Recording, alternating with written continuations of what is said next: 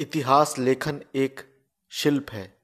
इतिहासकारों के लिए यह आसान यात्रा नहीं है।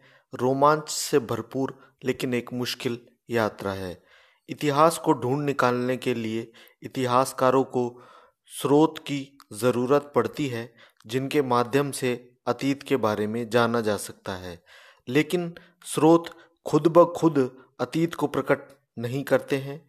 इतिहासकारों को इन स्रोतों के साथ जूझना पड़ता है, इनकी व्याख्या करनी पड़ती है और उनसे अतीत के तथ्य बुलवाने पड़ते हैं। इसलिए तो इतिहासकार एक दिलचस्प विषय बन जाता है। पुराने स्रोतों से भी हमें कई नई जानकारियाँ मिल सकती हैं। यदि हम उनसे नए सवाल पूछें और उन पर अलग तरीके से नज़र दौड़ाएँ तो इसलिए हमें यह जानने की ज़रूरत है कि इतिहासकार किस तरह के स्रोतों को पढ़ते हैं और कैसे वे पुराने सोर्सों में भी नई बात खोज निकालते हैं। इतिहासकार की दृष्टि बहुत पैनी होती है और पैनी होनी ही चाहिए नए तथ्य और नई चीज़ें ढूँढने के लिए। लेकिन इतिहासकार सिर्फ़ पुराने स्रोतों का ही पुनर्परीक्षण नहीं करते, वे नए स्रोत भी खोज निकालते हैं। कई बार ये स्रोत आकस्मिक रूप से मिल जाते हैं। पुरातत्वविदों को कभी कभी अनजाने में ही कोई मुहर या टीला दिख जाता है, जिससे किसी प्राचीन सभ्यता के स्थल का सुराग मिल जाता है। किसी कलेक्ट्रेट ऑफ़िस के धूल दूसरित दस्तावेजों और लेखों के पुलंदे की छानबीन करते हुए इतिहासकार अनजाने में किसी स्थानीय झगड़े के मुकदमे के कागजात पा लेता है और इनसे सदियों पहले के ग्रामीण जीवन का एक नया विश्व सामने खड़ा हो जाता है। क्या ये खोजे एक संयोग मात्र हैं? हो सकता है किसी अभिलेखागार में आपको अचानक पुराने दस्तावेजों का एक पुलिंदा मिल जाए। आप उसे खोल कर देखते हैं, लेकिन आपको उसमें कोई महत्वपूर्ण बात नज़र नहीं आती। यदि आपके मन में संबंध सवाल नहीं हो तो उस स्रोत का कोई मतलब नज़र नहीं आएगा।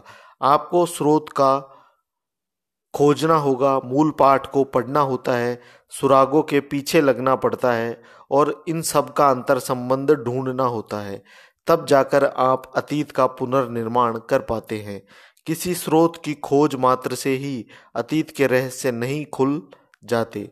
जब एलेक्जेंडर कनिंघम ने पहली बार हड़प्पा सभ्यता की एक मुहर देखी तो वो इसका कोई मतलब नहीं निकाल पाए।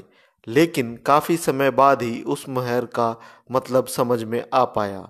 वस्तुतः जब इतिहासकार नए सवाल ढूंढना या पूछना शुरू करते हैं या नए विषयों की खोज करते हैं, तब उन्हें अक्सर नए प्रकार के सोर्सों की खोज करनी पड़ती है।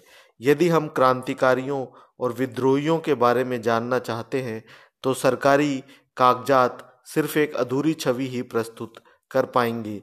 एक ऐसी छवि जो सरकारी पक्ष के द्वेष और पूर्वाग्रह से रंगी हुई होगी। हमें विद्रोहियों की डायरी, उनके व्यक्तिगत पत्र, उनके लेख और उद्घोषणाओं जैसे दस्तावेजों को ढूँढने की ज़रूरत पड़ेगी। ये सब आसानी से नहीं मिलते।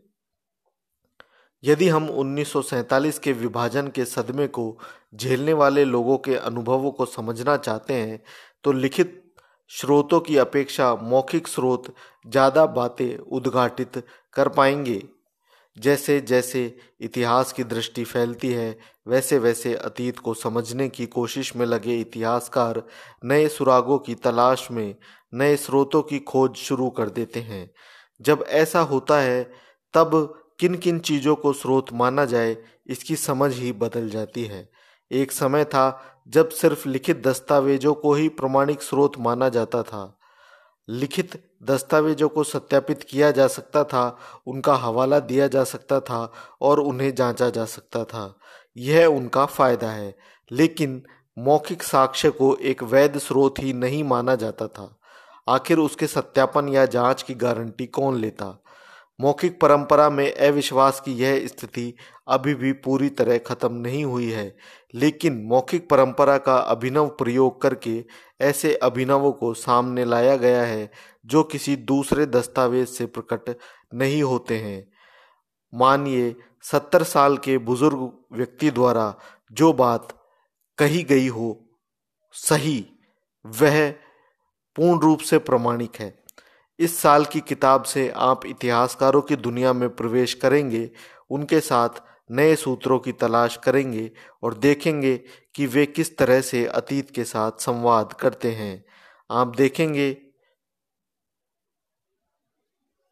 कि वे किस तरह से सोर्सों से सार्थक जानकारी ढूंढ निकालते हैं।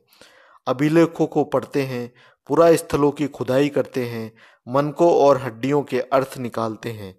महाकाव्यों की व्याख्या करते हैं, स्तूपों और इमारतों का निरीक्षण करते हैं, चित्रों और तस्वीरों का परीक्षण करते हैं, पुलिस की रपट और राजस्व के दस्तावेजों की व्याख्या करते हैं और अतीत की आवाज़ों को सुनते हैं।